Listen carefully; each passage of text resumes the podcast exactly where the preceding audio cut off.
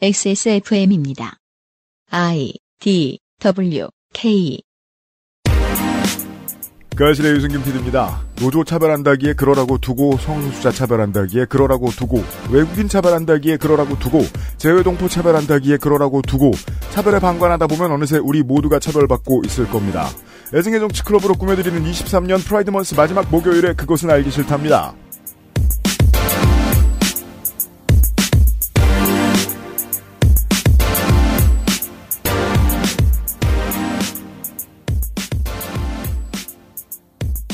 가랑이 볼록 솟은 여자 수영복 모델에 발칵 아디다스 불매 확산. 23년 5월 19일 중앙일보의 기사입니다. 다른 모든 패션 브랜드들이 그렇듯이 아디다스도 프라이드 컬렉션을 매년 내놓는데 일반적으로 여성의 것으로만 알려진 원피스 수영복을 남성 다이빙 선수가 입었다는 이유로 아디다스를 보이콧하는 사람들이 있다는 기사입니다. 있죠. 세계 어딜 가나 프라이드 행사에서 주님에게 벌 받는다면서 으름장을 놓는 사람들 있습니다. 조금 신기한 건 세계 어딜 가나 그 사람들 중에는 꼭 한국인이 섞여 있다는 건데 그게 뭐 그렇게 중요하진 않고요. 지지난주에 JK 롤링의 극우 행각에 대해 소개해드리면서 전하지 못한 말씀이 있습니다. 특정한 특성을 가진 사람을 차별하고 이 사람들을 차별하자는 주장을 통해 정치적 힘을 얻으려는 사람들이 있고 이들은 주로 차별의 진짜 원인 앞에서는 눈을 감아버리는 강약 약강의 모습을 보인다고요. 강약 약강은 기본적으로 보수 정치의 특질이긴 한데 이것이 과격해져서 약자를 법으로 차별하고 폭력으로 괴롭히려고 들면 그게 극우입니다. 이교도와 배교자를 모두 죽이겠다고 주장하는 ISIS도 다른 나라에서 태어난 모든 시민이 한국 땅에서 차별받기를 바라는 일반적인 한국 보수도 지금 이 기사 속에서 아디다스 보이콧을 외치는 트랜스젠더 배제 페미니스트도 모두 폭력적인 극우 인사들이라 분류하는 게 타당합니다.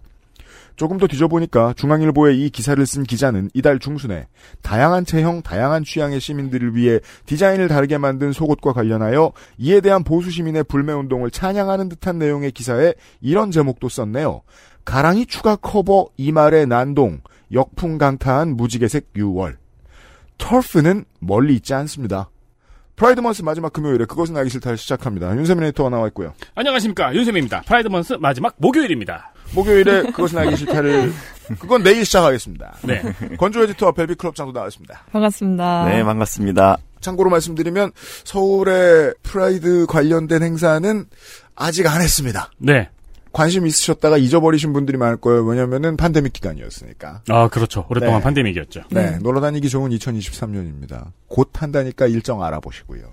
이번 주입니다. 그렇습니다. 건조 에디터는 가 있습니다. 그것은 알기 싫다는 고전의 재발견 평산네이처 진경옥 장건강에 도움을 줄 수 있는 매일매화 실천하는 사람들을 위한 노트북 한국 레노버에서 도와주고 있습니다. 매일 매화는 불규칙한 식습관, 스트레스로 인해 예민해진 배변 활동을 원활하게 도울 수 있는 건강 기능 식품입니다. 매일 보는 즐거움 매일 매화 제조 극동의 칩함 판매 TNS 건강 기능 식품 광고입니다. 다른 제품과 원료를 비교해 보세요. 다른 제품과 다려낸 방식을 비교해 보세요. 진짜가 만든 진짜.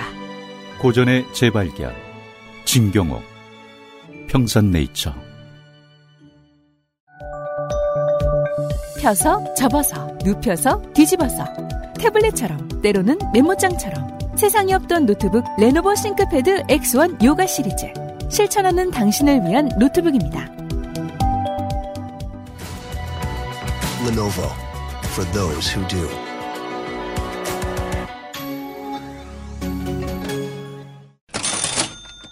왜 우리가 브랜드의 일정에 끌려다녀야 합니까? 네. 말문이 바뀌셨어요.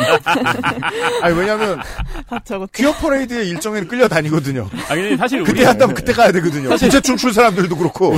우리 우리 회사의 다른 광고주들도 일정을 잡아가지고 이벤트를 하죠. 그렇습니다. 네, 왜냐면 늘 그렇게 할 수는 없기 때문에. 네. 하지만 일정 잡지 않고도 큰 할인을 받을 수 있는 방법은 한국 레노버에서는 XSFM이 있습니다. 꼭 뭐 새학기 프로모션이나 특정 이벤트를 기웃대지 않아도 레노버 노트북을 가장 저렴하게 구매하는 방법은 1년 365일 열려 있습니다. 액세스몰을 경유해서 XSFM 쿠폰을 사용하는 것입니다. 노트북은 최대 20% 할인이 되고요. 레노버 프로스토어를 사용을 하면은 법인, 사업자, 임직원 전용은 더 좋은 조건으로 구매가 가능합니다. 다른 곳에도 쿠폰은 있지만 20%는 거의 없을 거예요.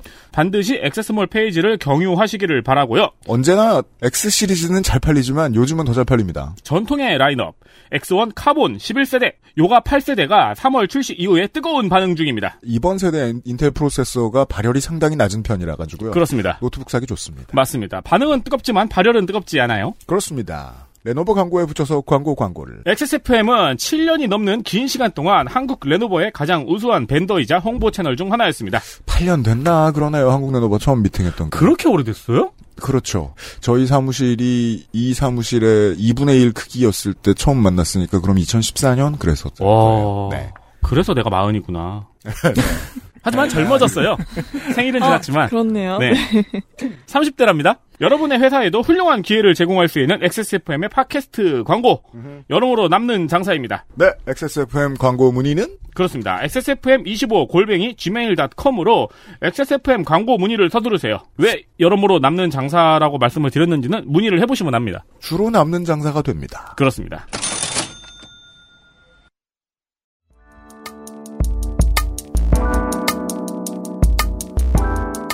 기본에 충실한 뉴스 큐레이션. 애증의 정치 클럽.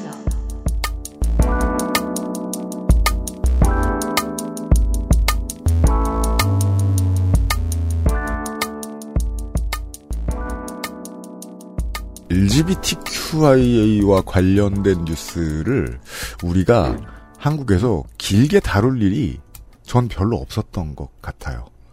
논의의 수준이 전 세계 모든 갈등과 비슷한 수준에서 한참 낮은 정도에 늘 머물러 있고 관심이 없으신 분들에게 이해시키기 위해서 긴 이야기가 필요하기도 하거니와 그렇죠. 싸움의 양상이 복잡해지고 과격해진 적이 별로 없기도 하고요. 이건 나쁜 신호입니다만. 네. 네. 저희가 어느 정도 깊이에서 다룰지도 되게 너무 민감한 문제이기도 하고요. 음. 사실상 극히 드물게 이 퀴어 퍼레이드 이슈가 우리나라 보수 언론의 헤드라인을 차지하는 날이 왔습니다. 아, 맞습니다. 정말 놀랐어요. 그 이야기를 해보겠습니다.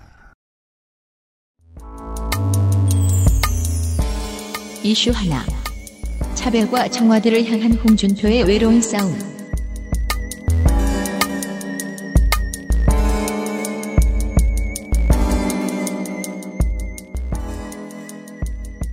최근에 제가 제일 재밌게 봐서 가져왔습니다. 그렇습니다. 제 고향 얘기여서도 있고요. congratulation. 너무 신났어요. 네, 전개가 너무 흥미로워서요. 네, 네. 대구 퀴어 문화축제입니다. 음, 줄여서 이제 퀴어 문화축제는 퀴어 퍼레이드 퀴퍼라고 하고 그렇죠. 대구 퀴어 문화 축제는 대퀴라고 하는데 맞습니다. 대퀴. 짧게 좀- 짧게 줄이죠. 네, 근데 대퀴는 좀 어감이 좋은 것 같아요. 대퀴라. 그렇죠. 어우, 데, 데킬라는 그나마 그래도, 그래도 미대륙 냄새가 나네요. 저는 큰 벌레를 생각했는데. 네, 그러니까요. 소키 데키. 아무튼 네, 키퍼가 보여주는 대구시장의 현 주소입니다. 근데 주변에 제 주변에 이번 사건을 계기로 아 대구에도 키퍼가 있냐 뭐 이렇게 반응하시는 분도 계시던데 이거 모르시는 네. 분들 많은데 점점 늘어나는 추세고요. 네.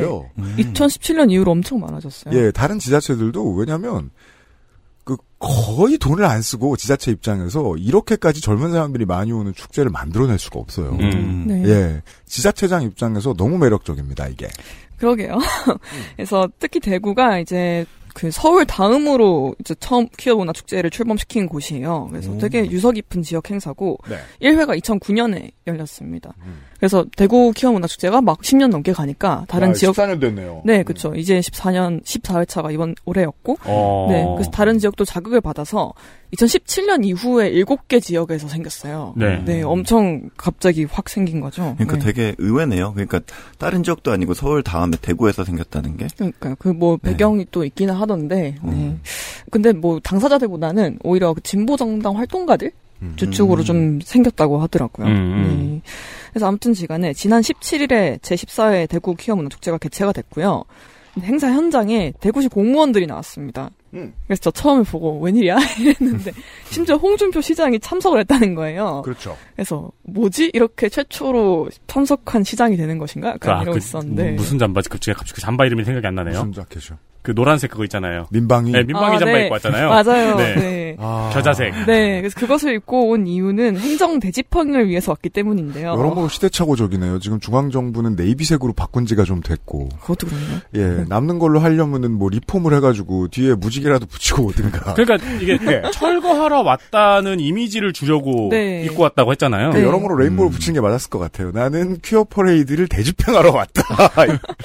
크게 집행 아니면 크게 집행하라.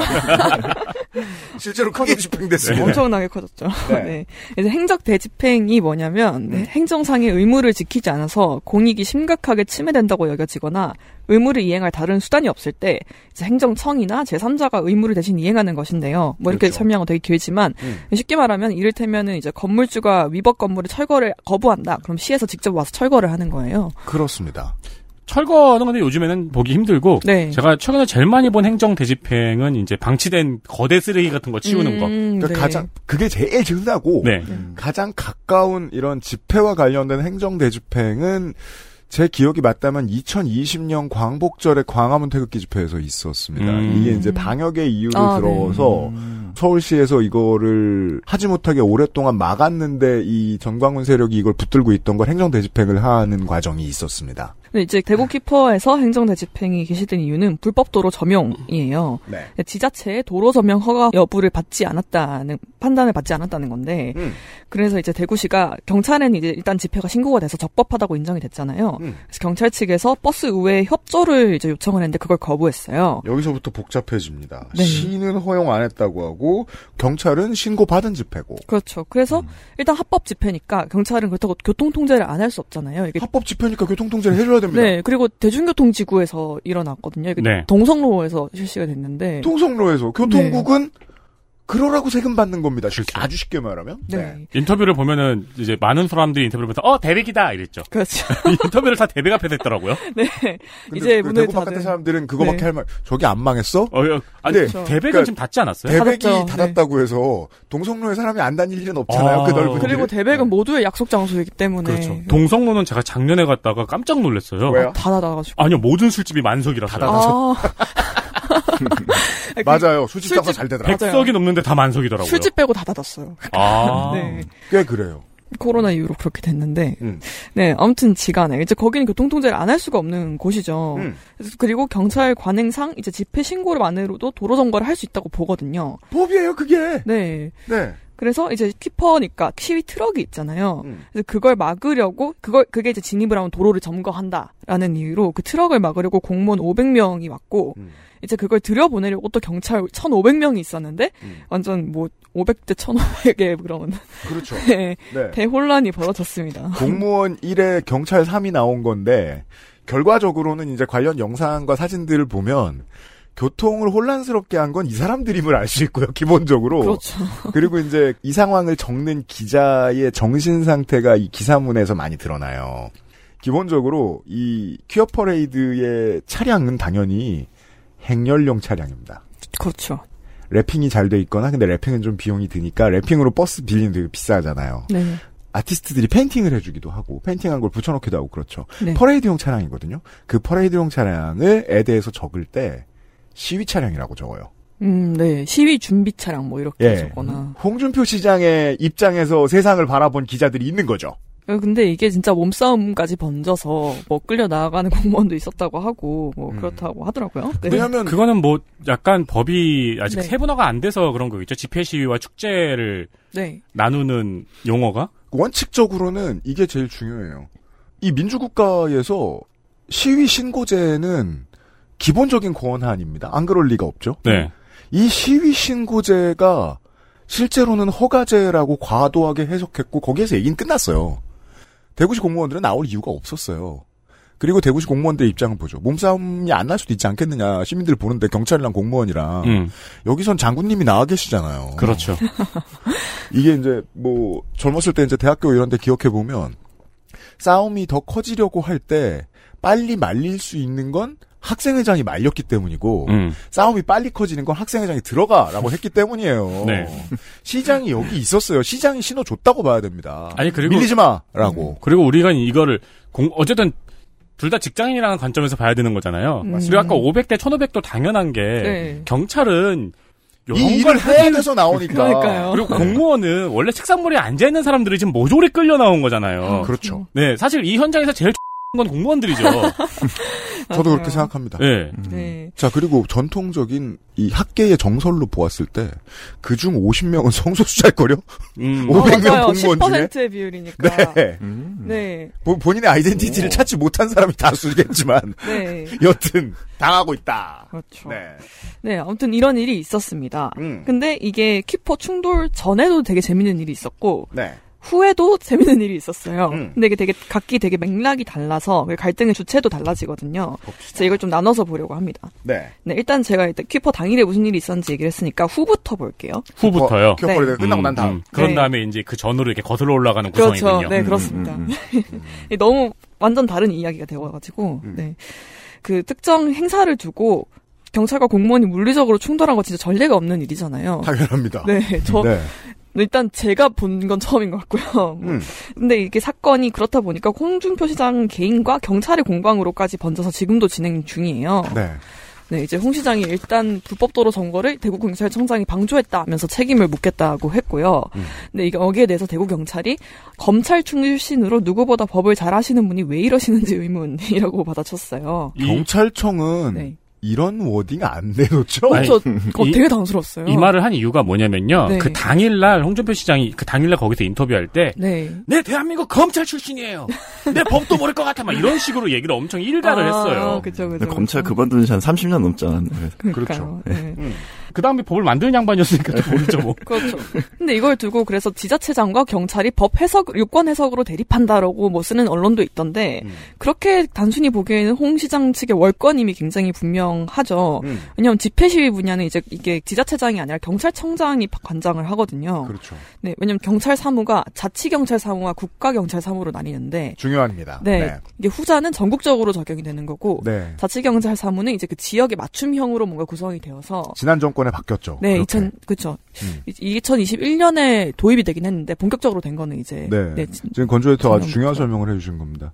자치 경찰이 하는 버- 범위가 있고 그 자치 경찰이 어떤 일을 하는지를 도의회, 시의회나 시장이 움직일 수 있는 범위가 있는데 네. 그게 집회 신고제하고는 전혀 관계가 없습니다. 음. 그렇죠. 그건 국민의 완전 기본권이니까. 네. 네. 국가경찰 사무니까. 그리고 이제 네. 홍준표 시장이 딴지를 거는 게 도로조명 허가에 대한 문제인데 네. 도로조명 허가를 안 내줬다 우리는 네. 그건데 집회 시위가 허가가 나면은 도로조명 허가는 당연히 되는 것으로 지금까지 관례상으로 이어져 온 거고 그렇죠. 대한민국에는 네. 모든 집회가 그래서 도로조명 허가를 따로 내지 않는다고 합니다. 네. 당연합니다. 네. 근데 이제 누가 머리를 쓴 거죠. 요걸 그러니까요. 찾아낸 거죠. 네. 우리가 퀴어 퍼레이드를 방해할 수 있는 요소가 뭐가 있을까?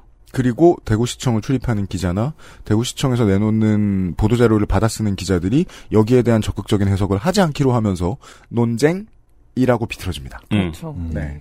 네, 아무튼 지자체장이 경찰청 판단을 휘두르려고 한 것 자체가 월권 인 음. 거죠. 근데 여기에 한술 더 떠서 이제 홍 시장이 자기 페이스북에 완전한 지방자치 경찰 시대라면 내가 즉각 파면했다라고 말을 했어요. 네. 깝샷. 네. 음. 경찰청장의 그 임명 교체권까지 얘기를 한 거죠. 음. 근데 이게 아까 제가 말씀드린 그 경찰 사무의 구분이랑 연결되는 건데 자치 경찰제에 대해서 조금 더 설명할 필요가 있습니다. 네. 그 자치 경찰제라는 거는 이제 지자체의 지역 사무에 한해서 경찰 운영 권한을 맡기는 제도예요. 음. 그래서 원래는 초안은 이제 그 아까 제가 나눠서 말씀을 드렸지만 좀 더 이제 지자체에 많은 권한을 주는 시기였거든요. 음. 근데 지금 시행되는 거는 그보다 축소된 형태입니다. 네. 그래서 뭐 일례로 시도 경찰청장의 인사 추천권은 지자체장이 가지지 않고요. 음. 시도 자치 경찰위원회라는 그 다른 기구에서 가져요. 자치 경찰위원회. 네, 그러니까 시장이 바꿀 수 없는 거죠. 네. 그리고 임명은 대통령이 합니다. 그렇습니다. 네. 이 개혁의 핵심은 이거였거든요. 음. 네. 검찰이 함부로 경찰을 휘두르지 못하게 하자. 그러자면 다른 사람한테 권한을 주는 대신에 위원회를 따로 만들어서 시민의 참여 범위를 넓히는 방식으로 하자. 네. 라고 해서 인면권이라는 거대한 권력을 잘게 잘게 쪼개가지고 함부로 못 쓰게 만들어 놓은 거거든요. 네. 이게 공수처에만 욕을 하고 요거에 대해 욕을 하지 않는 이유가 이겁니다. 이 개혁은 좀 더 잘 됐었거든요. 음, 맞아요. 근데 이게 아까 축소되어서 하- 했다는 이유가 정말 아까 말씀드린 것처럼 지자체장이 경찰을 너무 휘두를까봐인데 음. 지금 이 홍 시장의 그 파면 발언이 그 자치경찰제 저- 진짜 절망편 미리 보기인 거예요. 민주당 정권이 우려했던 부작용을 지금 바로 보여주고 있죠. 네. 내가 이런 짓을 하면 안 되잖아.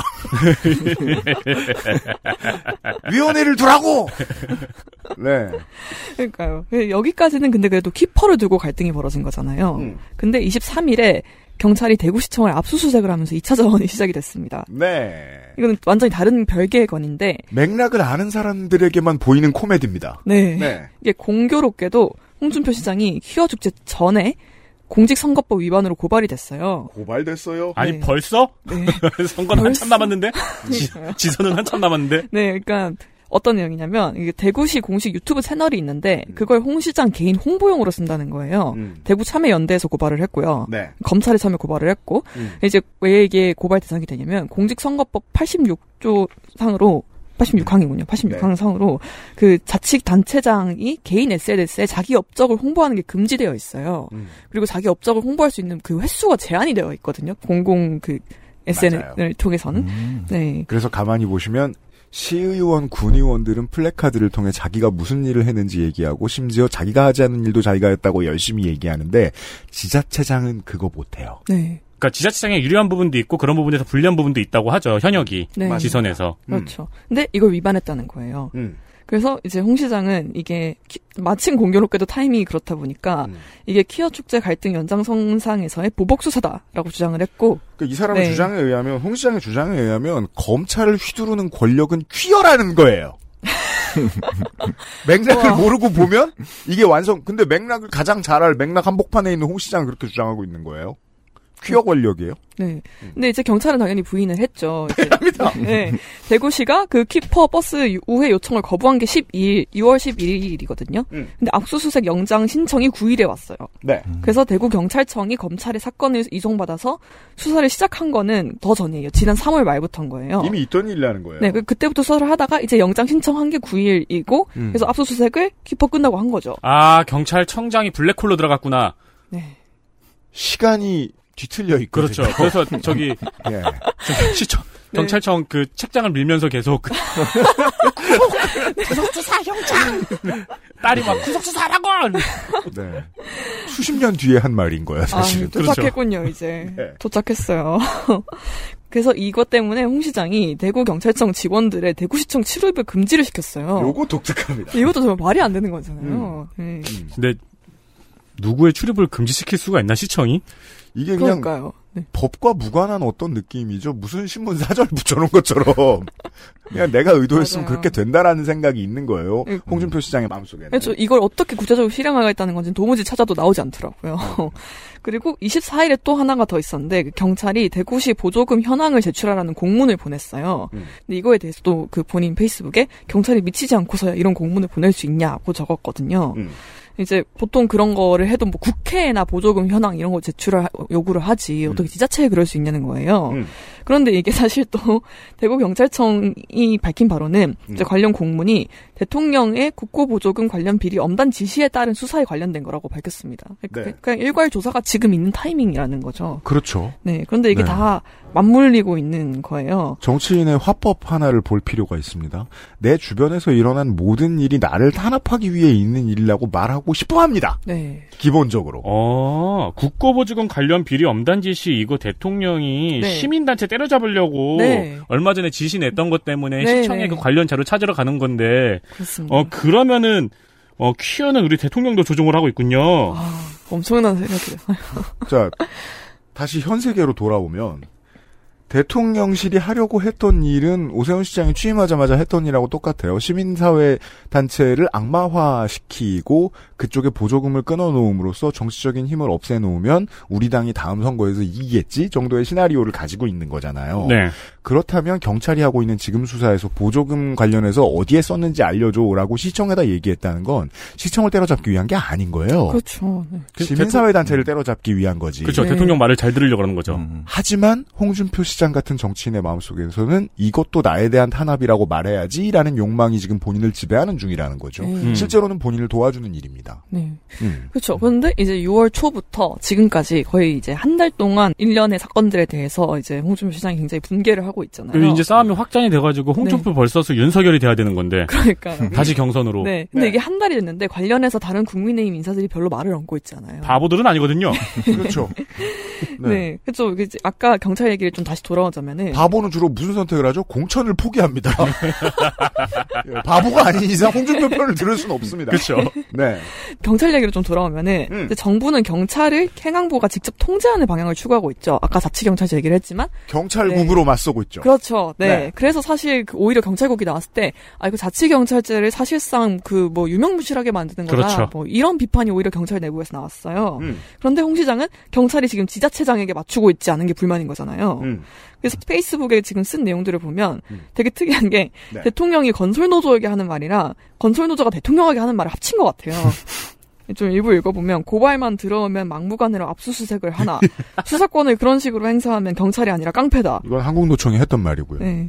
법치 행정을 표방하는 윤석열 정부에서 이런 대구 경찰청장의 엉터리 법 집행, 보복 수사 횡포는 참으로 유감이라고 얘기를 했어요. 음... 극작과 처음 들어간 학생들이 이런 거 잘 못 써가지고 힘들 때 있어요. 네. 한 사람의 방백인데 여러 사람의 대화처럼 때- 때가 있어요. 이게. 네. 예. 네, 이게 아까 말씀하신 것처럼 홍준표 vs 윤석열로 확전되지 않는 어, 게, 그러니까요. 네, 네. 신기한 거예요. 네. 네. 근데 분명히 대통령실에 메시지를 보내고 있는 건데 음. 뭐 심지어는 그 자기 공직선거법 위반 관련해서 위반 관련해서 이제 수사가 들어온 게 음. 나는 뭐 대선 출마할 생각이 없는데 무슨 내가 대선 후보라도 된 것처럼 그렇게 하냐 뭐 이런 얘기도 했었고. 아, 뭐 우리는 안 뽑아주니까 그뭐 경선에서 질 테니까. 근데 다음 시장 선거는 출마할 거 아니에요. 그렇겠죠. 여러모로 홍준표 시장에게 이 그림은 바람직하다는 결론을 냈을 가능성이 높을 겁니다. 그러니까 결론만 놓고 말하면 성소수자 탄압을 위해서 외롭게 싸우고 있는 나가 완성되거든요. 네. 음... 최소한 펜코에 있는 지지자들은 그렇게 생각하는 것 같고요. 아까 저도 주말에 그 뉴스를 보자마자 제일 처음 느낀 게 되지도 않을 일을 음. 일부러 해가지고 네. 꼬장을 놓은 거잖아요. 그렇죠. 그러니까 아 저거 존재감이구나. 전국에 통수수자를 반대하는 유권자들한테 자기 이미지를 각인시키려는 그냥 존재감이구나. 음. 그러니까 당일날 저랬지. 문제는 요 방식을 쓰면 경찰을 장악하는 것이 국정 일과제인 윤석열 정부가 많이 불편해집니다. 그렇죠. 음. 네. 그러니까 윤석열 정부의 핵심 아젠다 하나를 뭉개버려야 돼요. 음. 올바로 퀴어를 탄압하고자 하면 아, 네. 홍준표가 네. 예 그리고 그 외에 이건 나머지 몇 가지 다른 유니버스들이 더 만나는데 이 사건에서 네. 그건 이 시간표를 좀 되돌려 본 다음에 더 들어봅시다. 네. 네. 시간을 좀 더 되돌아볼게요. 저도 인셉션을 하고 있네요. 아니 근데 이게 아까 말씀하신 대로 홍준표 시장이 정부에 준 수가 되게 외통이긴 하네요. 그러니까 너 뭐 경찰제를 뭐 이렇게 네. 중앙 행정 권력 아래 둬 가지고 지자체장이 경찰한테 반발하면 안 돼? 그러면 너는 퀴어 축제 찬성하는 거네? 그러니까요. 이러면서 약간 외통을 주네요. 네. 이상해졌어요. 그림이. 왜냐하면 그나마 보수지에서 이번 정권 편이라도 들어주는 흉내라도 내는 여성 기자들은 주로 터프가 되고 있단 말이에요. 네. 그러니까요. 그 사람들을 잃어버릴 수 없거든요. 그렇지. 야 예. 그러면은 경찰을 뭐 퀴어 축제 아. 반대? 그럼 경찰을 내 발 아래 둬야지 경찰이 왜 내 말 안 들어? 그렇죠. 이렇게 해가지고 네. 외통수를 주는 거잖아요 지금. 아, 퀴어 옹호 경찰이 되었어요. 네. 지금, 네. XSFM입니다. 노경 노경 중 으뜸이라여 시베리아 알타이 지방에서 자란 사슴뿔. 인삼. 불로장생을 위한 원료 중 가장 높은 평가를 받은 것이 고려 인삼이었습니다. 버사 그 질긴 생명력을 벗삼아 면역을 생지황. 냉기를 가진 뿌리 식물로 인삼 녹용의 온기와 만나 음양의 절꿀. 제주산 봉개꿀 깊은 풍미와 진한 농도. 이 모든 것을 담아 신경옥. 평산네이처 마지막으로 주변 사람들과 음악에 대한 이야기를 나눠본 게 언제였나요? 마지막으로 미디어에서 음악에 대한 이야기를 들어본 건 또 언제였나요? 음악의 언어, 음악의 장치를 이해하고 이야기하는 한국어 미디어는 모두 어디로 사라져버린 걸까요? 안녕하세요. 저는 음악평론가 김영대입니다. 2023년 8월 2일 앰플리파이드 팟캐스트에서 당신이 사랑한 가수, 노래, 그것을 만든 작곡가, A&R 기획사, 그리고 이들의 꿈을 만든 시대상까지 음악평론이 해야 하고 할 수 있는 모든 이야기를 여러분과 함께하겠습니다.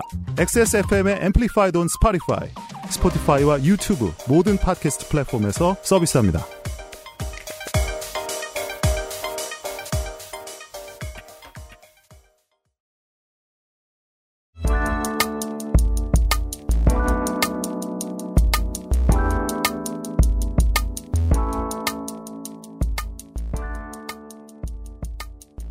그래서 이제 시간을 좀 돌려보면은 음. 근데 오히려 지금 이제 끝까지 지금 최근의 상황까지 와보면 오히려 퀴퍼는 좀 뒷전이 있는 느낌이 있죠. 당연한 네. 게 프라이드와 관련된 뉴스가 우리나라 뉴스 헤드라인에 나오려면 퀴어 관련된 이야기가 아니어야 돼요. 네. 이 얘기도 사실은 퀴어 관련된 얘기가 아닌 거예요. 실제로 회자된 뉴스는. 네. 음. 그렇죠. 근데 퀴퍼 전의 상황이 되게 재밌어요. 음. 사실 홍준표 시장이 퀴퍼에 반대한다 이건 너무 당연한 일로 느껴지잖아요. 대구시장이잖아요. 네, 대구시장이고 네. 아니, 기독교시고 그건, 그건 지역 폄하고요. 하지만 홍준표잖아요. 네. 아까 대구시장 후보들 중에 당선된 사람이잖아요. 당사자 성을 이쪽이 가지고 더 PC하군요. 인정하겠습니다. 네, 뭐 개인적으로 동성애 축제 반대한다. 성다수자 권리도 중요하다. 뭐 이렇게 얘기한 다음에 네. 성다수자 권리. 근데 실제로 이렇게 얘기했어요. 성소수자의 권리도 중요하지만 성다수자의 권리도 그에 못지않게 중요하다라고 얘기했습니다. 네. 되게 큰 고민을 안겨줬어요. 그, 그럼 내 권리는 어디서 침해받고 있지?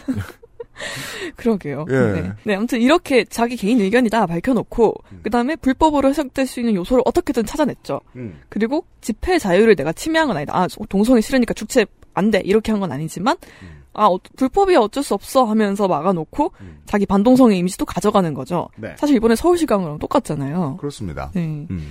근데, 근데 그럼에도 불구하고 제가 이번에 홍준표 시장이 키퍼 반대 발언을 했을 때, 음. 어, 이런 얘기를 지금 하네? 라는 생각을 했던 이유가 있어요. 뭐죠? 네. 불과 몇 주 전에, 음. 그러니까 그 키퍼 반대 발언을 하기 몇 주 전에, 대구 이슬람 사원 건설을 옹호하는 발언을 했거든요. 요것도 뉴스가 조금 됐었어요. 네, 좀 됐었어요. 와, 이거는 덕질인이 자다가 벌떡 일어날 소식이죠. 그죠?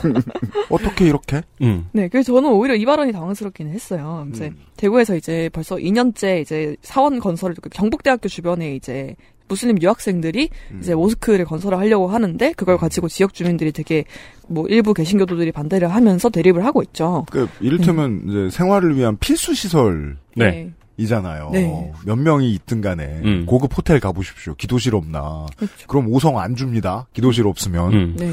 그냥 그런 걸 하는 건데 그거 못하게 하려고 전 세계의 망신스러운 퍼포먼스를 계속 보여줬단 말이에요. 일부 대구의 아저씨 아주머니들이. 네. 아직까지 이게 이어지고 있다는 게 네. 굉- 굉장히 오래됐는데 제가 이거 막 나왔을 때 한번 네. 근처에 가봤었거든요. 네. 근데 지금도 왜냐면, 오히려 더 격화되고 있어요. 예, 시장에서 머릿고기는 무제한으로 공급되거든요. 네, 그렇죠. 네. 아 근데 딴 얘기인데 저 얼마 전에 롯데월 들어갔는데 거기도 모스크 그 무슬림 기도실이 있더라고요. 이제. 네. 네. 네. 깜- 그래서 오 아, 그, 했었습니다. 그, 그 원칙은 간단하죠. 어떤 사람이 반나절 이상 머무르는 큰 공간. 음, 기도실이 그런- 있어야 되는 거예요. 그렇네요. 네. 수유실 같은 거죠. 음, 그렇죠. 근데 사실 뭐 여기서의 대립은 대립이라고 하기도 뭐 해요. 그냥 법 그 되게 법적 공방도 있었는데 다 승소를 했어요. 음. 그 유학생 측이 네. 뭐 건물도 산 거고. 근데 일방적인 반대로 지금 건설이 지연되어 있는 상황인 거죠. 네. 뭐, 물론 본질은 뭐, 교회의 교회 오세요 광고입니다만. 네. 뭐 그건 다들 아시니까. 그렇죠. 네, 그래서 뭐 이래 이 건을 막 자세하게 다룰 수는 않을 건데 네. 뭐 이에 대해서 홍 시장이 한 발언이 정확히 뭐냐면 이슬람 포비아를 터무니없이 만드는 특정 사이비 기독교 세력들은 대구에서 추방돼야 한다. 음. 야, 이 네. 말은 진짜 앞뒤가 뭐랄까, 이슬람 포비아를 터무니없게 만드는까지 들으면 우리가 10년 전까지만 해도 이런 이야기를 하는 사람, 목사님들이 이런 이야기를 하고 그러면 되게 놀라고 그랬어요. 네. 깨어 있는 목사님이라고 생각하고 그랬는데, 네. 그 뒤에 갑자기 사이비 기- 대구에서 추방한 대. 너무 세죠. 어, 어떻게 어떻게요? 왜냐면, 그, 이슬람 포비아를 터무니없이까지 들으면, 아, 이거 참여연대에서. 그, 그렇죠. 네. 뭐 대구 녹색당이구나. 이건데, 추방? 그 본인 그 찍어주신 분들의 지금 몇 퍼센트가 그러면은 예. 그런 생각이 들죠. 그리고 음. 이제 하- 하나 더 얘기한 게뭐 음. 이슬람만 안 된다는 것은 종교의 자유 침해일 뿐만 아니라 기독교 정신에도 반한다.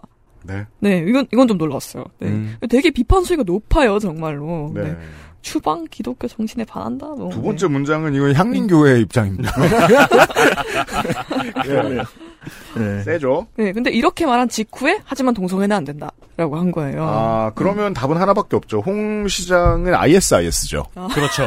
아, 그러네. 그쪽하고 맞네. 이슬람 근본주의자죠. 아, 그러네. 아, 정답이 나갔네. 아니 요새 왜 그 극우 커뮤니티 및 일부 극우 인사들 소셜 보면은 진짜 이슬람 근본주의자들 같잖아요. 네. 그렇죠. 교회도 안 가는데 기독교 근본주의자의 역할을 자, 자임하고 있는 수준이잖아요. 네. 음. 근데 국내에서는 이게 되게 희귀한, 특히 정치인들 사이에서는 희귀한 입장이죠. 네. 맞아요. 보통 개신교 우파면은 성소수자와 이슬림 다 반대하고, 음. 아니면 성소수자 권리를 옹호하면서 이슬림 이민자인 반대하잖아요. 네. 이거는 이제 사실 주변에도 저도 흔히 봤어요. 뭐 당장 예멘 난민 사태를 생각해 봤을 때도 그렇고, 음. 뭐 여성 성소수자 인권 옹호한다는 사람들도 아 이슬람 문화권 문화권에서 여성을 뭐 성소수자를 얼마나 배척하는지 아느냐 이러면서 뭐 연대 걸고 아, 이런 그런, 그런 있고. 케이스도 있죠. 이슬람 네. 문화에서 여성의 권리를 배척하기 때문에 네, 성소수자나 소수자는 네. 응원하지만 이슬람 문화는 배척한다는. 네, 네. 네. 이 미국의 온건한 중도 시민들의 태도가 주로 이렇죠. 음. 예. 근데 저도 기억나는 게 이제 2018년에 이제 예멘 난민 사태 났을 때 그때 우리나라 이제 저는 이제 그 난민 환송가 분들이랑 이렇게 같이 하는데 되게 이쪽에서 좀 놀랍 게 또 의외로 여겼던 게 이제 페미니스트 단체들이 네. 함께 연대할 줄 알았는데 오히려 완전 반대 네, 쪽에서의 많았어요. 목소리를 내고 있는 거예요. 네. 그래서 그 부분이 조금 의외였다 난 예, 개인적으로. 음. 예. 그걸 네. 저희 청취자분들 중에도 어떤 의견을 가지신 분이 있을지 모르겠는데 네. 안전의 문제로 취하는 네 생각을 맞아요. 하더라고요. 그렇게 얘기를 네. 하더라고요. 네. 네. 그런데 이제 좀 이제 맥락이 나오는 게 이슬람 옹호 발언 전에 홍준표 시장이 수행한 일정들이 있어요. 그렇죠. 네, 두바이, 말레이시아, 싱가포르를 순회했습니다. 뭐그 네. 보수 정치인이 갑자기 왜 진일보한 말을 할까? 의심해야 될 건 이건 이제 모든 언론이 마찬가지라고 생각합니다. 의심해야 할 1번 원칙은 이겁니다. 음. 돈이 어서 나왔나 봐. 음. 네. 보시죠. 네. 이게 모두 이슬람권 국가죠. 아까 언급한 국가들이. 음. 그리고 그 뒤에 한 아랍 친선 협회장을 만나기도 했어요. 아, 네. 네. 음. 그리고 그 직후 다녀와서 음. 기자 간담회를 열었는데 음. 거기서 대구 경북 신공항 공동 출자 법인 구성 및 해외 자본 유치 계획을 발표했습니다. 그렇죠. 네. 이게 지역 주민이 아니시면 잘 모르겠지만 그 대구 신공항은 홍준표 시장의 1호 공약이었습니다. 그렇죠. 네. 자, 우리는 2008년 버스터 라임즈의 히트곡을 떠올려야 됩니다. 아랍 머니.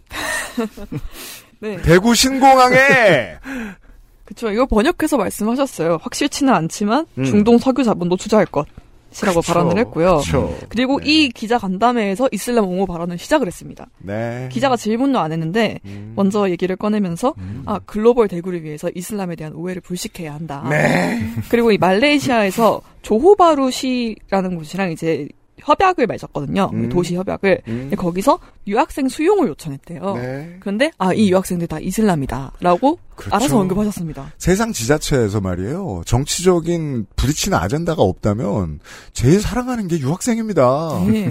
때로 한꺼번에 보낸다는데 그 다 돈이에요. 근데 대- 경북대는 지금 진짜 유학생 없으면 유지가 안 돼요.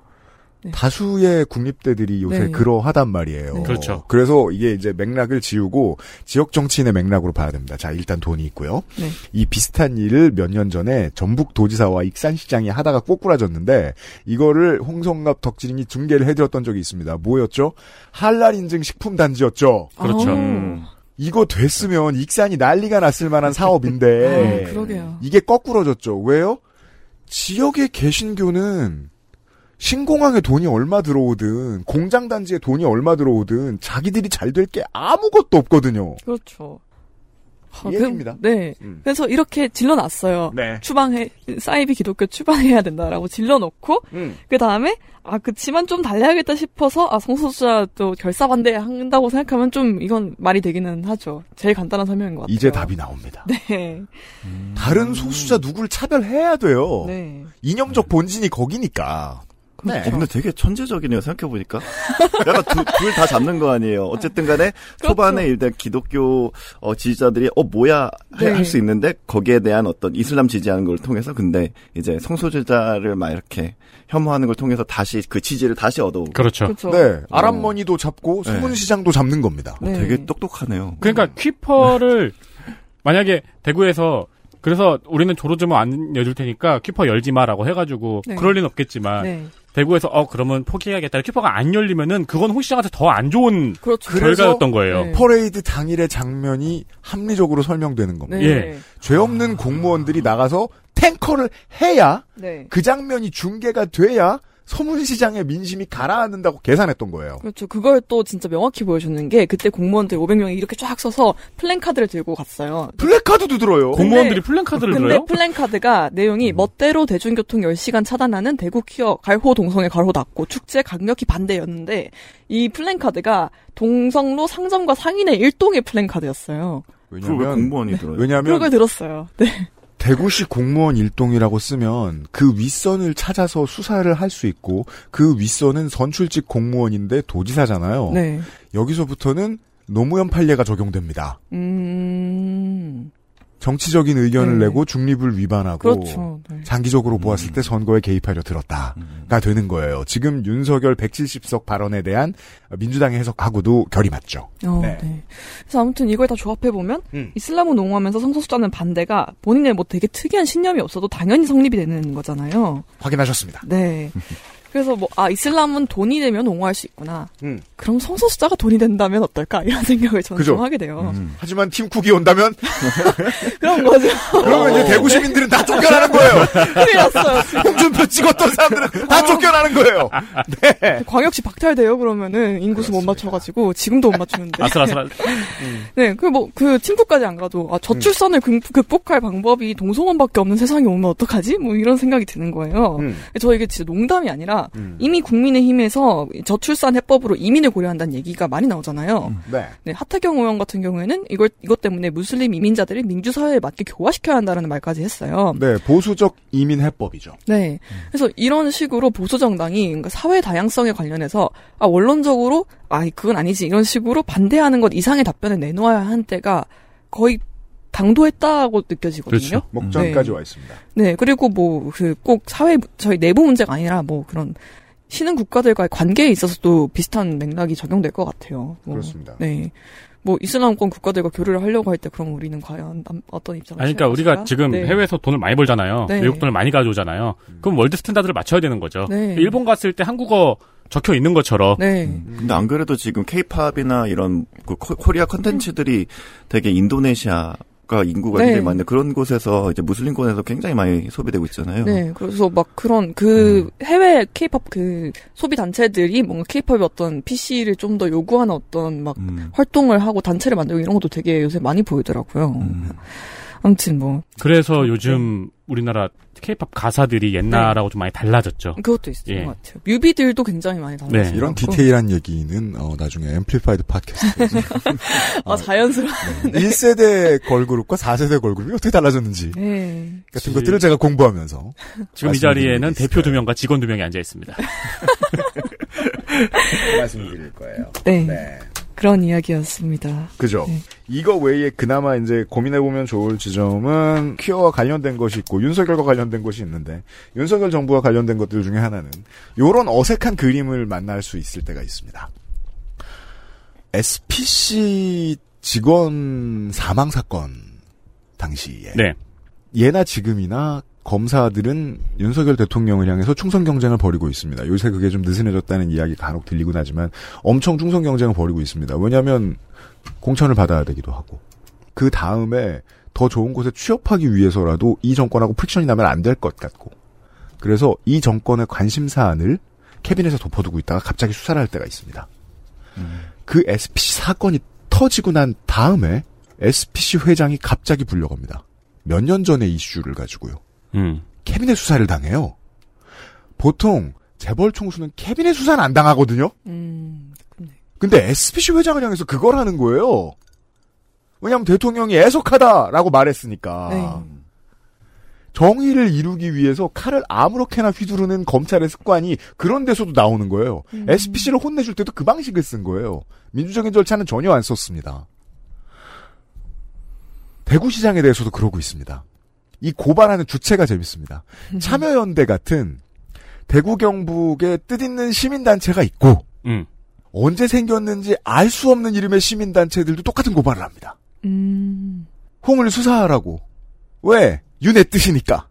그러면 경찰이 움직이고 검찰이 그걸 받아봐야죠. 그 그래서 홍준표 시장이 여기에서 느끼는 압박감만큼은 일반 시민들이 생각하는 부당함이랑 동일합니다. 내가 홍준표가 아니었어도 이거 수사할 거야? 라는 질문은 타당하니까요. 음. 예. 그죠. 이런 사소한 것으로 수사를 하냐 이런 식으로 그죠. 언급을 하긴 했어요. 네. 근데 웃기는 건 이제 우와 우가 부딪히다 보니 결국 어떤 새우의 등이 터져야 되는데 그 새우는 당연히 소스여야 했고 그게 퀴어였다는 이야기만 남게 되는 겁니다. 되게 아이러니한 게 덕분에 기- 대구 퀴어 축제는 굉장히 안전하고 퀴어들은 잘 즐기다 갔다고 합니다. 네. 그나마 다행인 일입니다. 네. 맞습니다, 맞습니다. 네. 최근에 그런 짤 돌았죠. 전 세계 어느 LGBTQ 축제를 가나 음. 한인 교회에서 나와가지고 찬송가를 부르는 사람들이 있다고. 어, 그래요? 전 세계에서 그래요? 북도 가져와요? 전 세계에서 북도 가져오나요? 아, 그냥 뭐, 저, 저, 뭐냐, 비프에 나온 한인교회처럼, 네. 그냥 그 사람들 나와가지고, 지옥 갈 준비해라, 이런 얘기 이제 웃으면서 하고 들어가는. 아, 역시 흥의 민족. 네. 예. 그런 걸로 따지면 세계에서 제일 잘하는 도시에서 이런 일이 생긴 거잖아요. 음. 음, 음. 그렇죠. 네. 어, 다시 한 번 말씀드립니다만, 내년 대구 퀴어 퍼레이드는 정말 재밌을 것 아, 같습니다. 너무 저꼭 가려고요, 저. 링 같은 거 설치해 놓을 것 같아요. 경찰하고 공무원들하고 싸우라고. 아, 이거 약간 별개 얘기인데. 경찰이 이기지 그럼 아무래도 그건, 그건 그렇죠. 딴 얘기인데. 네. 아, 그, 제가 넣으려다 뺀 건데, 혹시 지금 대구 슬로건 뭔지 아세요? 뭔데요? 파워풀 대구예요. powerful 대구요. powerful. 홍준표 취임하고 이게 19년 동안 colorful 대구였거든요. 어. colorful 대구는 알아요. 네, 근데 홍준표 취임하고 파워풀 대구로 바뀌었어요. 아니, 이게 앞뒤가 없는 게, 네. colorful 대구라는 이름은, 네. 여기가, 그, 직물 가공 산업이 네, 네. 매우 흥했던 곳이라서, 네, 푸른 대구 밝은 미래 세계 속의 패션 대구. 예, 네. 패션과 텍스처 와 관련된 산업이 다시 부흥하는 시기라는 의미로 colorful이라는 단어를 쓴 거였어요. 네. 그럼 powerful은 대체 뭐야? 청도소 싸움? 그게 글로 그 제3의 도시로 부상하겠다. 아, 글로벌 대구가 되겠다. 뭐 이런 이유로 바꾸셨다고 합니다. 그래서 colorful 대구 페스티벌이 지금 파워풀 대구 페스티벌이 됐어요. 큰일 났어요, 정말. 파워풀 대구 페스티벌에서 뭐하지? 다첫 사우나? 아, 그게 원래 펀치 펀치 그러니까 근데 점수- 그게 원래 문화예술 행사거든요. 그러니까 지역 예술인들 모여서 하는 행사인데 지금 진짜 싸워 수우파가 되어 되게 생겼어요 지금. 그런데 일이 있었습니다. 아, 네, 이런 얘기였습니다. 이번 주의 얘긴데요. 경상남도가 저 작년에 사회 대통합위원회 뭐 이런 거를 만들었어요. 박한수 도지사가 뭐 국민의힘 사람이다 보니까 큰 기대는 안 했는데 계속해서 그런 홍보를 했었거든요. 뭐 시민단체의 사람들도 넣고 뭐, 뭐 이런 거 해가지고 지역 현안에 대해서 권고를 하고 뭐 연구를 하고 이런 단체를 만들겠다. 그냥 저 취임 초기에는 저도 이제 뉴스들을 많이 돌아다 보니까 그냥 그 흉내 내고 앉았구만 이렇게 생각했는데 거기에서 처음으로 나온 연구 결과들이 이제 이번에 나왔는데 그 중에 첫 번째 권고가 대우조선 해양을 지금 하나가 인수하죠. 하나 오션이죠. 대우조선 해양에 대해서 그 노조에 대한 법적인 절차를 모두 취소하라는 권고를 했어요.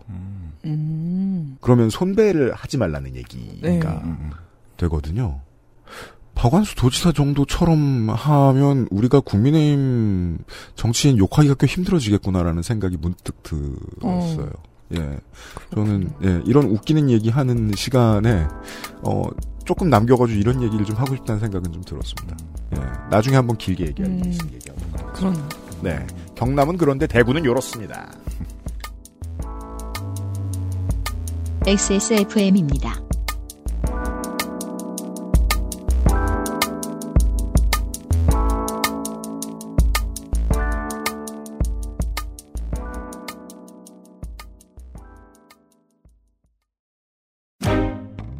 피프티피프티는 왜 갑자기, 뉴진스는 왜 서서히, BTS는 왜 당연하다는 듯 빌보드를 정복했을까요? 당신의 음악 취향을 이야기로 만드는 시간. Amplified on Spotify, 스포티파이와 유튜브 모든 팟캐스트 플랫폼에서 2023년 8월 2일부터 매주 수요일 여러분을 찾아갑니다.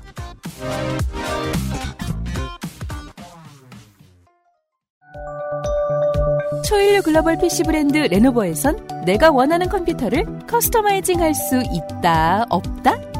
지금 액세스몰에서 확인하세요.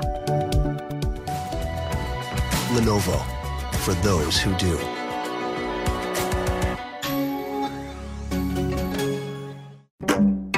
불규칙한 식습관을 인스턴트 먹다 보니 없던 증상 생겨나네.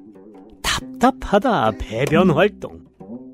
시원하길 원한다면 먹어보세요. 매일 매화.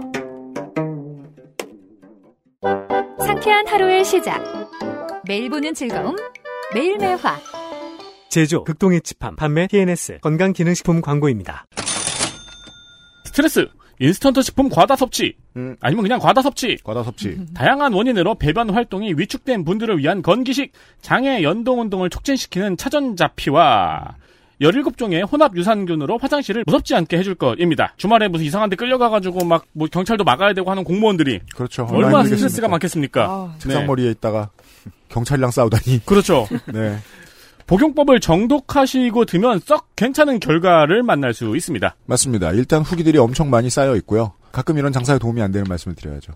아무리 그래도 어, 뭘 해도 먹는 것보다는 하루 종일 스쿼트 하고 있는 게 훨씬 좋긴 합니다. 하루 종일 어떻게 스쿼트를 합니까? 무릎 나가지 않나요?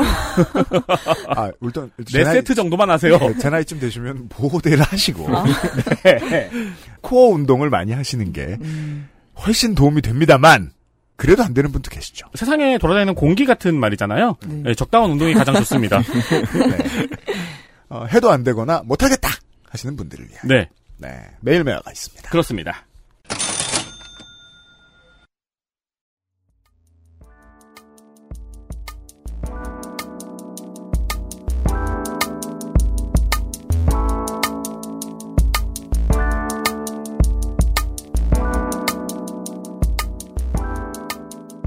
자, 퀴어를 혐오했고요. 홍준표가 자 김기현이 한국인을 혐오하도록 하겠습니다. 네. 이슈 둘. 김기현 혐오 발언 팩트 체크.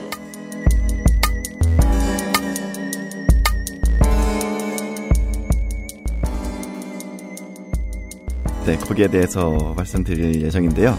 지난 20일 국민의힘 김기현 대표의 국회 교섭단체 대표 연설이 있었죠. 네. 어, 이것은 굉장히 논란적이었습니다. 음. 한 평론가는 이렇게 평했어요. 음. 방공 웅변대회 하는 것 같았다. 네. 그리고 또 다른 작가는 구구 포퓰리즘의 교과서와 같다. 이렇게 평가를 했는데요. 네.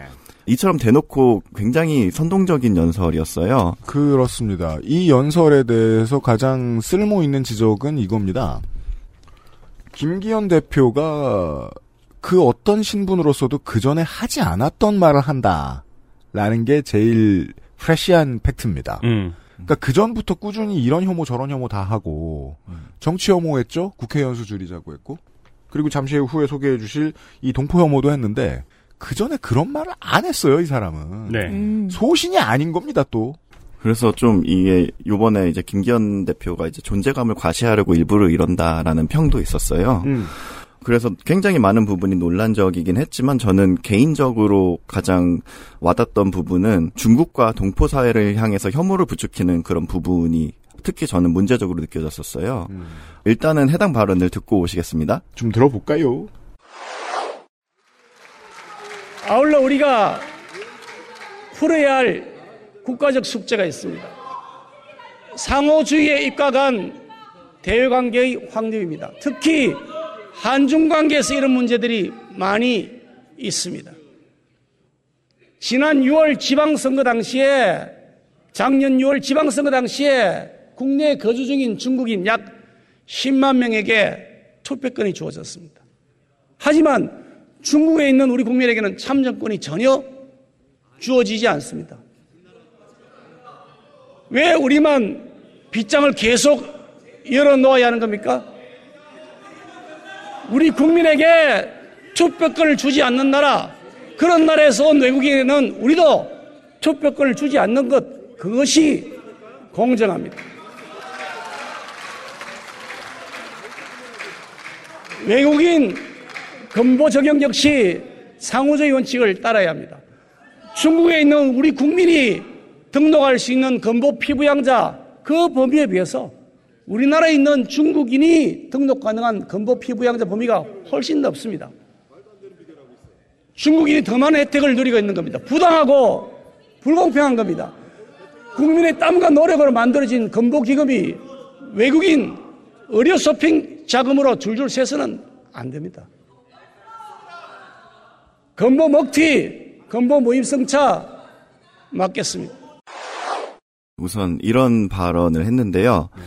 이 바로 다음에 한 말이 인상적이어가지고 보너스를 한번 들어보겠습니다. 아, 좋아요. 또 있군요. 마지막 원칙. 우리 국민의힘은 이념이나 선전 선동에, 선전 선동에 휘둘리지 않고 과학적, 객관적 사실 기반으로 정책을 펼치겠습니다. 술, 술자리에서 이렇게 말하는 친구가 있으면 제 반응은 딱 하나예요. 어, 뭔가요? 네 말이 맞아. 아, 그 유명한 그래, 그래. 짤이요. 바보와 싸우지 않는 게 좋습니다. 네 말이 하지만 맞아. 저는 그렇게 생각하지 않습니다. 당신 말이 맞습니다. 이거 그 네. 아니 할 말은 많은데 저는 이거 직접 이렇게 길게 들어보진 않았는데 길게 들어보니까 이상한 점이 있습니다. 그 원래 요즘처럼 이렇게 분위기 안 좋을 때는 교섭단체 대표 연설을 하면 말을 하면 상대 당에서 우하고 음. 자기 당에서 박수 쳐주잖아요. 네. 근데 박수 치는 게 이렇게 치지 않고 박자를 맞추네요. 왜 BPM 100을 맞춰 박수를 치는데 어머, 어디서 본 광경이? 랩하는 겁니까? 그게 박수 치는 사람 수가 많지 않으면 그렇게 들리거든요. 음. 맥락상으로는 이렇게 해설할 수 있죠. 어, 원내의 다수가 공천권이 저 사람한테 없다는 걸 알고 있다. 그렇죠. 여튼 아. 박수가 특이하고요. 네. 그 다음에 네. 네, 그러니까 제가 이게 따로 떨어져서 이렇게 한 게 아니라 쭉 이어지는 스피치예요. 그러니까 실컷 굉장히 선동적이고 주관적인 연설을 해놓고서 바로 뒤에 선전 선동에 휘둘리지 않겠다 아니면 뭐 객관적 사실 막 이런 얘기를 하니까 굉장히 모순적으로 느껴졌는데요. 단어장이 있는 것 같아요. 맨날 똑같은. 근데 이제 요즘에 그거를 구별하는 단어가 몇 개가 있죠. 음, 팩트, 객관적, 아, 네. 선동, 과학적. 그 극우의 단어가 돼버렸네요. 펨코의 언어이기도 하지 않나요? 그렇죠. 그리고 뭐, 뭐 red pill들의 언어이기도 하고요. 네. 맞아요. 네, 그래서 굉장히 여러 논란의 지점들이 있는데 한번 차분히 debugging을 한번 시도해 보겠습니다. 네, 우선 외국인 투표권에 대한 발언인데요. 음. 배경을 먼저 설명드려야 될 것 같습니다. 네, 우리 어. 선거방송 시간에 헛관난한 얘기입니다, 이거. 네. 음. 어, 미리 많이 들으신 청취자분께 사과를 구합니다. 아닙니다. 근데 모르시는 분이 너무 많아요. 네네네. 우리도 선거 방송을 여러 번 할 때마다 얘기했어요. 음. 네. 네. 어, 먼저 우리나라 투표에는 이제 대선, 총선, 그리고 지방선거가 있는데, 이제 외국인이 참여할 수 있는 투표는 지방선거밖에 없습니다. 네. 그래서 외국인 투표권 이렇게만 들으면 어 굉장히 큰 권리를 말하는 것 같은데 일단은 지방선거 물론 그것도 큰 권리긴 하지만 네. 일단은 지방선거 투표권밖에 없고요 외국인은 광범위하게 볼 때 김기현 대표는 거짓말을 했죠. 네. 한국의 참정권이 실제로 외국인에게 있는 것처럼 말했지만 지선은 그 참정권하고는 다릅니다. 네 그렇습니다. 시민으로서 살아가서 생기는 권리. 네. 참정권과 영주권하고는 요건 다릅니다. 네. 그래서 지선만 열려 있는 거예요. 지선만 열려 있는 나라 되게 많습니다. 음. 네. 그래서 2006년 지방선거부터 우리나라는 영주권을 발급받은 지 3년이 지난 18세 이상 외국인들한테 투표권을 주어주는데요. 이것도 되게 strict한 편입니다. 한국은 예상하셨겠지만. 네 네네. 어, 이는 그 주민 주권주의를 실현하는 지방자치제도의 원리에 매우 부합하는 제도라고 볼 수 있는데요. 어, 현재 외국인 참정권을 부여하는 국가는 약 40개국으로 추정되고 있으며, 이제 덴마크나 네덜란드, 노르웨이, 스웨덴, 핀란드 이런 나라들은 외국인 영주권자에게 선거권뿐만 아니라 이제 피선거권까지 부여를 하고 있어요. 네. 그래서 물론 모든 제도가 그렇듯이 이 제도에 허점이 없는 것은 아닙니다. 여러 국가에는 영주권자들에 대해 의무 거주 기간이 있어요. 근데 우리나라 영주권 제도에는 그러한 조건이 없다고 해요. 그래서 어, 일단 영주권을 받으면 한국에 어느 정도 거주해야 되는 기간 이런 것들이 규정되어 있지 않은데 그렇기 때문에 이제 한국에 사실상 살지도 않는 외국인이 어, 투표로 영향 줄 수 있는 거 아니냐 이런 우려가 있습니다. 음. 그래서 뭐 이런 부분은 이제 차차 개선해 나가면 된다고 생각을 하는데 그렇다고 해서 이제 투표권 박탈 논의까지 이어지는 것은 어, 지방자치 원칙에 맞지도 않고 굉장히 퇴행적이라고 느껴집니다. 그죠. 여기에다 굳이 투표권 박탈을 논의해야 섹시하죠, 그때부터. 음. 네. 음. 네, 말씀하셨듯이 이제 이 허점을 여당은 공략하고 있습니다. 어, 한국에 살지도 않는 중국인 영주권자들이 투표 때만 한국에 들어와서 영향력을 행사할 수 있다. 이는 중국의 내정 간섭이다. 이런 논리를 펼치는데요. 현실을 따져보면 너무도 비약적인 이야기라는 것을 알 수 있습니다. 이야, 그러면은 우리나라랑 중국이랑 비행기가 하루에 한 천 대씩 왔다 갔다 하나요? 그걸로도 모자르지 않아요? 투표 결과에 영향을 주려면? 그러게 말입니다. 그렇죠. 네. 네. 그리고 이거를 제가 기억하기로 제가 이런 음모론 같은 거를 DC에서 본 게 한 3에서 5년 전이었던 것 같아요. 네, 그래서 네. 히헥 이러고 말았거든요. 그냥 그때는.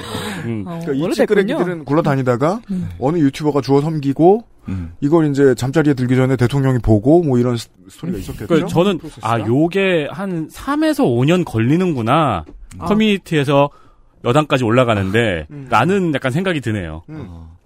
그러게요. 참 이게 되게 딱 얼핏 그 생각 없이 들으면 굉장히 공포가 자극되는 그런 메시지잖아요. 네, 많은 분들 이걸로 끌어들였을 거예요. 네. 기존 지지자들이었겠지만. 네.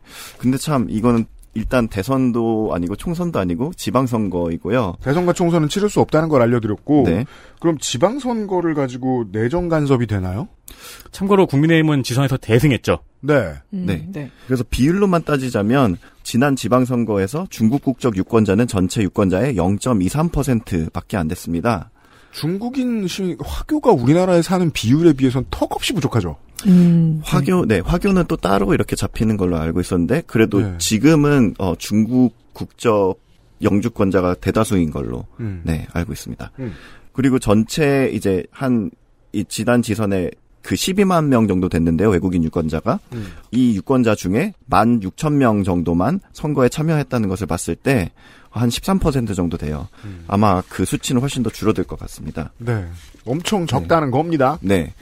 어, 여기에 대해서 이제 중국 동포 박동찬 활동가한테 실상을 한번 물어봤습니다. 어, 어떤 어떤 분이신가요? 네, 제 지인입니다.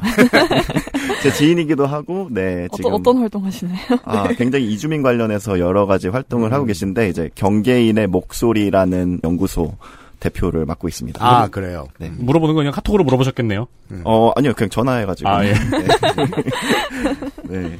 사실 이제 그 우리나라의 동포 사회나 이주민 사회에서는 기본적으로 정치권이나 투표에 대한 관심 자체가 많이 없다 이렇게 얘기를 했어요. 네. 왜냐하면 먹고 살기 바쁘기 때문이죠. 네, 이 나성인하고 이 얘기 한참 했었습니다. 네. 그러니까 LA 폭동으로 유혈 사태를 보기 전까지는 한인들도 미주의 한인들도 정치 관심 하나도 없었죠. 그렇죠. 네. 음. 그래서 이제 헤로니모라는 다큐멘터리 그리고 초선이라는 다큐멘터리를 감독한 전우석 감독이 있어요. 네. 그분이 하는 말이 LA 폭동이 어떻게 보면 Korean American이라는 identity가. 네, 네. Korean American이라는 정체성이 탄생한 순간이었다. 음. 네. 이전까지는 미국에서 그냥, 그냥 Korean, 그냥 Korean이었는데 네. 그 사건을 계기로 Korean American이 탄생했다. 음. 그냥 세탁소 주인으로 평생 살 수 있었는데 주권과 정치 이념에 대해서 관심을 가지는 시민이 되기 시작했던 거죠. 네. 네. 그, 그리고 기본적으로 김기현 대표가 이 말을 하는 순간 바로 타파되는 것 중에 하나가 상호주의에 입각해서라는 말을 혐오에 집어넣을 때거든요. 네.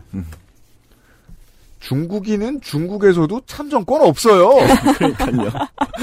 네. 근데 그걸 입각해서 우리나라에서 안에서도 우리나라 안에 있는 외국인에 대해서도 그 나라 제도를 따라서 맞춰주겠다라는 얘기는 다시 말해서 공산당이 하고 싶은 대로 하게 해주겠다는 말이랑 뭐가 다릅니까? 음. 그렇죠. 저 나라가 독재면 여기서 투표하면 안 돼.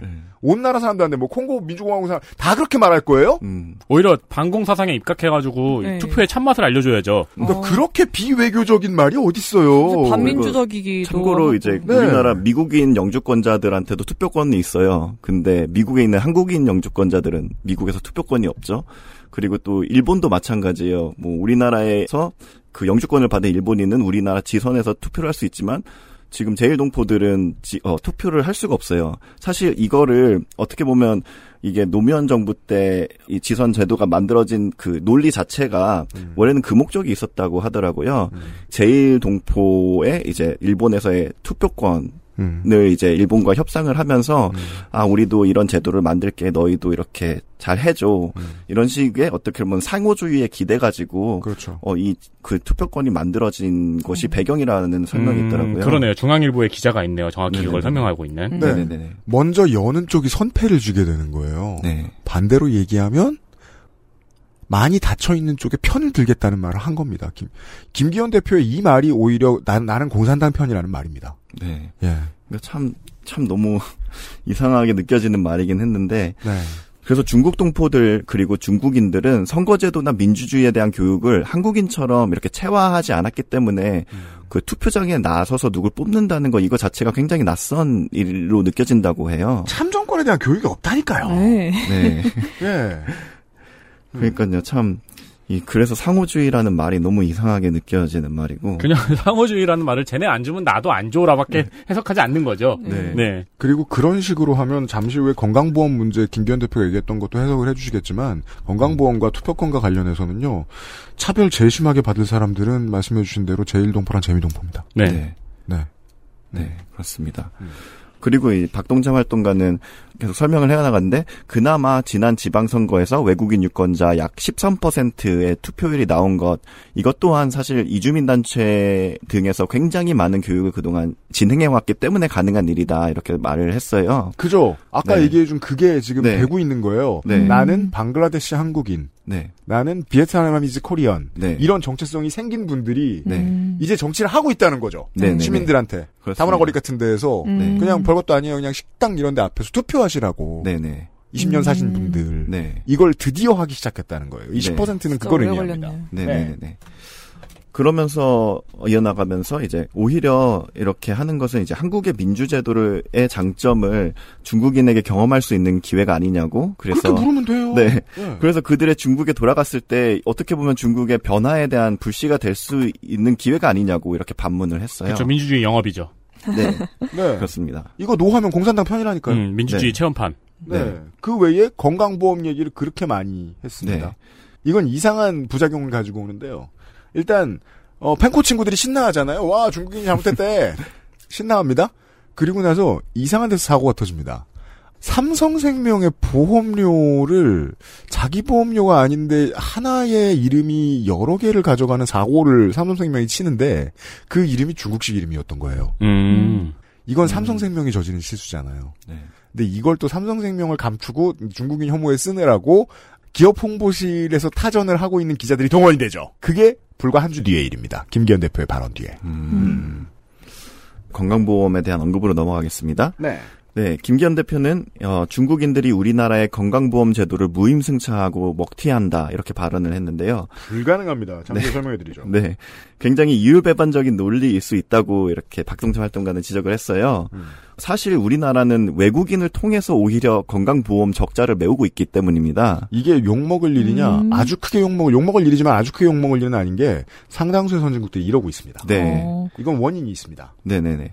그래서 작년 기획재정부와 보건복지부에 따르면 2023년 건강보험 수지가 1조 4천억 원의 적자를 기록할 것으로 예상을 하고 있는데요. 2021년에는 외국인을 상대로 5,251억 원의 흑자를 기록했습니다. 그렇습니다. 네. 적자의 3분의 1은 네, 외국인 상대로 메꿀 수 있을 정도로 네. 엄청 삥 뜯는 수준이다. 네. 그렇습니다. 네. 물론 이건 2021년 수치예요. 이 외국인 흑자는. 그래서 음. 2021년 수치만 보면 이때는 이제 코로나로 인해서 병원 이용률이 적어서 전체적으로 2조 8,229억 원의 흑자를 보긴 했어요. 네. 그런데도 불구하고 음. 어 이 전체 비율을 따지면 무려 흑자의 19%가 외국인으로부터 나온 것입니다. 개꿀이네요? 와. 네. 음. 네. 그리고 건강보험 가입자 중 외국인 비중은 참고로 2.5%입니다. 그렇다면 외국인 전체가 건보료를 내면서 보는 예상할 수 있는 손해의 평균은 많아요. 800%쯤 됩니다. 음, 750%쯤 되는 거예요. 음. 네. 음. 네, 그래서 2019년부터 우리나라에서는 국내 모든 외국인에게 무조건 건강보험 가입 의무를 부여하기 시작했는데요. 네. 유학이나 결혼 이민의 경우는 이제 즉시 가입이 되면서 음. 6개월 이상 체류하는 모든 외국인은 가입이 돼요. 음. 예, 가입을 해야 되고 이제 보험료를 체납한다. 이럴 때 이제 비자 연장이 제한이 됩니다. 야, 이건 외국인 입장에서는 굉장히 불만이 많겠네요. 네, 니네가 그렇습니다. 이렇게 삥을 뜯을 수가 네, 있냐. 맞아요. 한국인한테- 비자 연장료네. 네. 일단 네. 한국인한테 없는 제약이죠, 이거. 네. 그쵸. 왜냐하면 우리가 보험료 좀안 냈다고 나라에서 쫓아내진 않기 때문입니다. 네. 음. 네. 네. 또한 이제 박동참 활동가는 이제 징수 체계도 지적을 했어요. 이제 한국인은 보험료를 소득 비례 징수를 하는데 비해서 이제 외국인들에게는 내국인 보험 가입자들이 내는 평균 비용을 청구한다고 합니다. 헐 대박. 평균 네. 비용이요? 아, 네. 평균 비용을 정, 아, 네, 그래요? 그래서 굉장히 훨씬 더 많이 낸다고요. 본인도 한 14만 원씩 뭐 매달 청구받고 있다고. 아, 그냥 지역 가입자 네. 돈을 그대로 내네요? 네. 음. 이야. 네.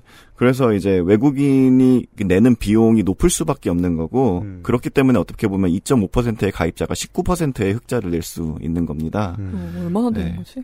정말 어떻게 보면 정말 거칠게 말하면 아까 말씀하신 것처럼 외국인 상대로 건보료 삥을 뜯고 있는 거예요. 네. 네. 그리고 이 잘못된 것들을 빼고 보더라도 원칙적으로 외국인은 그 어느 나라를 가나 건보에서 흑자를 냅니다. 음. 음. 왜냐하면 기본적으로 외국인이라고 등록될 수 있고 구분될 수 있는 그 나라의 사람들은 일을 해요 지금. 음. 어. 원래 살고 있던 국민들하고 성분이 가장 다른 지점 중에 하나입니다. 노동소득 기대율이 높아요. 음. 기본적으로. 나 여기서 아무 일도 안 하고 굶어 돼지려고 이 나라에 오는 사람이 없어요. 네. 음. 그래서 모두 냅니다. 음. 흑자일 수밖에 없습니다. 저 지금 네. 봤는데 2022년 기준 내국인 전체 지역 가입자 평균 건강보험액이 97,221원이에요. 음. 9만 원. 그리고 기본적으로 내가 커리어를 외국에 가서 개척해야지 라고 생각하는 사람들은 상대적으로 젊었을 때 옵니다. 음. 의료비를 지출할 가능성이 낮을 때 와요. 죠. 맞아요. 예. 네. 흑자일 수밖에 없다고요. 네. 김기현 대표가 아마 이런 수치를 모르지 않을 거예요. 네. 왜냐면은 이 말을 하고 할 때 그래서 얼마 손해가 났습니다 같은 말을 하고 싶어 가지고 수치를 알아봤을 거예요. 음. 알아봤는데 흑자니까 수치를 뺐겠죠 발언에서. 아, 그러니까 이거 김기현 대표의 연설은 너무도 왜곡적인 부분이 많았습니다. 그리고 그 왜곡은 반중 정서를 자극하는 것으로 표출이 되었고요. 일단 투표권이나 건강보험 혜택 이런 것들은 모든 외국인들에게 적용되는 것임에도 불구하고 미국인, 일본인 등이 아니라 중국인만을 특정하면서 상호주의를 논하는 것이 전혀 맞지가 않습니다. 네. 네, 중국에 대한 적대는 현재 여당 기조인이 그럴 수 있다고 쳐도 아니 그걸 다 상호주의로 하면은 미- 여기 들어오는 모든 미국 시민들은 총 가지고 다녀야 되겠네. 음, 그렇죠. 네. 그러니까 미국인도 일본인도 같이 상호주의가 적용이 안 되는데 이걸 중국만 지금 문제를 삼고 있는 거잖아요. 네, 뭐, 네. 근데 네. 그거를 문제 삼으면 진짜 큰일 나죠. 뭐. 네. 그래도 이제 저는 어 그래도 조금 더 개인적인 이유에서 더 문제가 되는 지점이 있다고 느꼈는데요. 바로 동포 혐오입니다. 네, 5월 기준으로 현재 거주 중인 중국 국적자 중 중국 동포가 차지하는 비율은 69%예요. 그러니까 중국인 국적자, 어, 동포는 한 69%. 그리고 영주권자만 보면 이건 더 올라가요. 영주권자는 이제 76%의 중국 국적자가 중국 동포입니다. 이 말은 무슨 뜻이냐? 네, 김기현 대표가 그래서 중국인이라고 말을 하는데 중국인이라고 말하는 이들 거의 대부분은 중국 동포인 것입니다. 자, 그래서 이 단어가 정치적으로 겁나 못된 것임을 맥락으로 해석할 수 있습니다. 중국인이라는 단어를 여러 번 말하거든요. 음. 그들은 한인이죠. 네. 우리가 아하. LA에 무슨 한국 정치인이 가서 코리아타운에 가서 음. 북창동 순두부에 가서 미국인 여러분 안녕하세요. 네. 무슨 독일에 갔다가 생활에 돌아온 간호사 선생님들 저 남해군에 집 만들어줬잖아요. 네. 독일인 여러분 어서 오시라고 차별하고자 하는 말이죠. 정말요. 네. 근데 그거를 모르는 거 모르는 건지 그걸 꼭 제중동포한테만 쓰는데 이거는 김기현 한 사람만 악마가 아니라 그렇죠.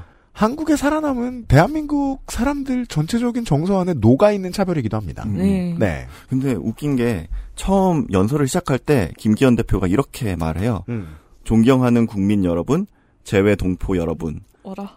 그래서 약간 되게 의례적인 인사말이긴 한데 저는 이거를 어떻게 보면 이게 국민과 재외동포를 동일선상에다 놓는 거잖아요. 음. 그래서 개인적으로 저는 대한민국 국민이기는 합니다만 이제 미국 동포 사회의 일원이기도 하기 때문에 저는 이 부분이 되게 인상적으로 느껴졌었어요. 음. 그리고 솔직히 말하면 한 1% 정도 뭉클 했고요. 네. 네. 아유 사기 잘 당하시겠네. 조금 그런 편이긴 해요. 광고 보고. 물고 잘 사시더라고요. 어, 저 XSFM에서도 광고 듣고. 그 그러니까요. 존경하는 감사합니다. 재외동포 여러분 투표권을 내놓아. 잖아요. 그러니까요. 네. 네. 참 그래서 이제 말씀드린 것처럼 이제 국내 거주 중국 국적자 대다수가 동포임에도 불구하고 어, 이들을 칭할 때는 그냥 중국인이에요. 음. 앞서 재동포 여러 분 이래놓고선 음. 이들을 중국 동포를 칭할 때는 이제 중국인. 참 그래서 재외동포를 이제 대한민국 국민과 같이 존중하는 태도를 보였는데 음. 대상이 그냥 중국 동포가 되자 언어가 동포에서 그냥 중국인 이렇게 음. 돼버린 거예요. 진짜로요. 제가 나성인 만나가지고 미국인 잘 있었어요 이렇게 말하면 전 맞을지도 몰라요. 네. 아니 근데 네. 너무 독특한 점은 제가 어릴 때 순수인지는 몰라도 네. 음. 제가 여태까지 경험한 보수는 인권 대신 이득을 택하자, 음. 뭐 복지 대신 자본을 택하자 음. 이런 식이었는데 이득을 버리고 혐오를 택하자는 보수는 제가 본 적이 없거든요. 그게 음. 극우입니다. 네, 내일 어. 거기에 대해서 미국의 케이스를 보면서 얘기를 할 건데요. 그러니까 국익을 버려서라도 혐오로 표를 가져오겠다는 선택을 하는 그 우익 정치인은 본 적이 없어요. 제가 보통의 우파를 어거지로 극우라고 부르는 게 아니에요. 몇 가지 선들이 있는데 그것도 선 중에 하나죠. 음. 자본주의적인 도덕도 버려요. 그러니까요. 아, 네. 예. 그러니까 적어도 자본에라도 충실했는데 그렇죠. 그동안 본 네. 우익은 네. 네. 보통 설득을 하려고 할 때도 최근 정의당의 행보도 그렇고 뭔가 좀 더 그런 관점들을 가져와서 살아남으려면은 해야 된다 이런 식으로 말해서 오히려 신자유주의적으로 그걸 그런 식으로 해석하냐 막 이런 식으로 욕을 먹는 상황이죠. 어, 그렇죠. 저도 이제 그런 부분에서 가끔 문제점을 느끼는데 왜 네. 우리가 신자유주의적인 해석을 굳이 갖다 붙여야 되는가 하는 거를 그죠. 네. 우리가 왜 자본을 수호하고 앉았냐? 왜냐면 네. 저들이 버리니까. 그렇죠. 그러네요. 이렇게 우경화가 진행되는 건가요? 그러니까 왜냐면 실제로 대중동포들이 그냥 연길에 살아 되는 양반들이 한국에 많이 넘어오게 됐던 건 한국의 시장이 그들을 원했기 때문이에요. 네. 왜냐하면 필리핀 시민들이 미국 가서 많이 일하거나 미국 관련된 온라인 업무를 대신 보는 거하고 마찬가지의 이유죠. 한국어를 이미 능통하게 할 수 있는 인건비가 낮은 인력 음. 가장 많은 곳이 거기라서 네. 경쟁력은 똑같은 경쟁력은 세터민들한테도 있는데 세터민보다 훨씬 더 인건비가 저렴했거든요. 음. 음. 그래서 불러온 거예요. 그러면은 일하러 왔을 거 아니에요. 보험료 많이 냅니다. 그리고선 이제 이런 꼴까지 당하고 있는 겁니다. 음. 아, 참 그래서 참 이 김기현 대표가 말하는 재동포 안에 아 층위가 있구나 이렇게 느껴졌어요. 맞습니다. 네. 어, 그래서 정리를 하겠습니다.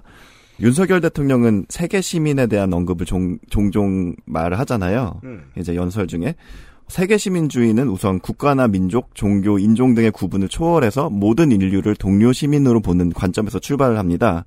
이것이 정말 이번 정부의 철학이라면 우리와 함께 살고 있는 동포는 말할 것도 없고 이주민, 장애인, 소수자 등에 대한 기본권을 넓히는 방향으로 정책이 추진되어야 하지 않을까라는 의문이 생기는데요. 이미 주민으로 살고 있는 외국인에 대해 정치적으로 참여할 기회를 넓힌다던가 아니면 외국인과 그 가족들이 아프면 최대한 이들의 건강권을 보장할 수 있게 하던가 말입니다. 물론 이제 정책 설계 측면에서는 이제 제약을 둘 수밖에 없겠지만 적어도 방향성으로만 따진다면 그것이 세계 시민 철학과 부합한다고 생각되는데요. 너무 알씨 같은 얘기해서 죄송한데 본인은 이게 무슨 말인지 모른다니까요. 네. 음. 네. 그래서 그쵸. 마치 이제 자유민주주의도 굉장히 강조를 하는데 이것도 사실은 자유민주주의와 이제 부합되는 정신이거든요. 음. 근데 참 이번 여당 대표 연설은 완전 반대로 느껴지는 것 같아요. 우리 윗, 윗 세대. 저희 아버지보다 조금 더 나이가 많은 저희 아버지 정도 세대들은 세계 음. 외국인 음. 그럼 백인밖에 생각 안 하죠. 네. 네. 조금 잔인하게 말하면 그렇습니다. 하지만 실제로 국민건강보험 재정에 흑자를 내주는 주역들은 백인은 아닙니다. 음. 음. 이렇게 자본을 수호하면서 오늘의 애정 그 시간을 마치도록 하겠습니다. 유승균 PD와 윤세민 네이터였습니다. 내일 다시 찾아뵙겠습니다. 감사합니다. 감사합니다. 감사합니다. 감사합니다. XSFM입니다. I D W K